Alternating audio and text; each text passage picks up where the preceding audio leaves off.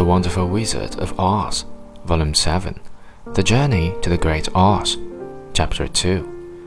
But the lion went away into the forest and found his own supper, and no one ever knew what it was, for he didn't mention it.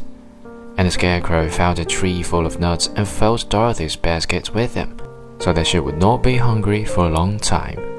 She thought this was very kind and thoughtful of the Scarecrow, but she laughed heartily at the awkward way in which the poor creature picked up the nuts. His padded hands were so clumsy and the nuts were so small that he dropped almost as many as he put in the basket. But the Scarecrow did not mind how long it took him to fill the basket, for it enabled him to keep away from the fire, as he feared a spark might get into his straw and burn him up.So he kept a good distance away from the flames, and only came near to cover Dorothy with dry leaves when she lay down to sleep. These kept her very snug and warm, and she slept soundly until morning.